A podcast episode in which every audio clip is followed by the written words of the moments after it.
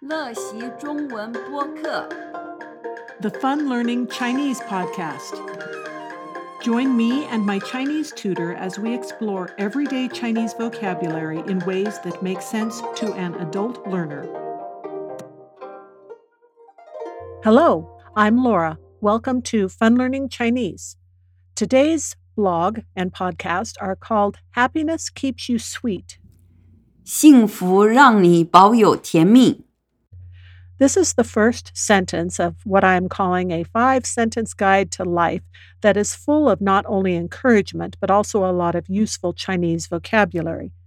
We're going to translate it, but first, here are some of the vocabulary.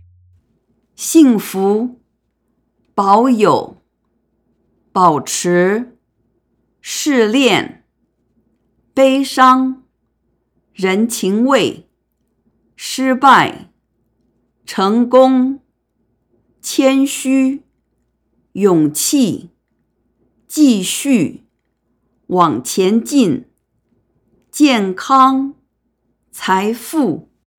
The five sentences have some very serious vocabulary, but these words are common in Chinese sayings, so will come in handy. Also, the sentences all have the same basic grammatical structure, which should help with both understanding and remembering them. 幸福让你保有甜蜜，试炼让你保持坚强，悲伤让你保有人情味，失败让你保持谦虚，而勇气让你继续往前进。Then here are two more easy philosophical sentences that my Chinese tutor wanted to throw in with this. 健康是最大的财富，失败为成功之母。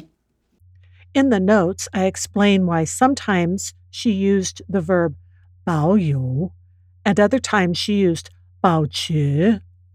In note number four, I talk about the fact that she chose the word for humble or modest that she did, which is 谦虚, because it, while it indicates modesty and, and humility, it doesn't indicate abject groveling, the same as some other vocabulary might. If you got my latest Fun Learning Chinese newsletter, you learned some interesting things about how the character for mother used in the last sentence, mu, is related to the character for strawberries and for the character that means every. So if you haven't signed up for my newsletter, you should do that. And don't forget to check out my Fun Learning Chinese books, one of titled The Blue Fish in Chinese and the other one A Million Rocks in Chinese. Those are both available as either ebooks or paperbacks on demand through Amazon. Thanks for listening. See you next time. For a written version of this lesson, including pinyin and translational diagramming, please visit my blog, funlearningchinese.com.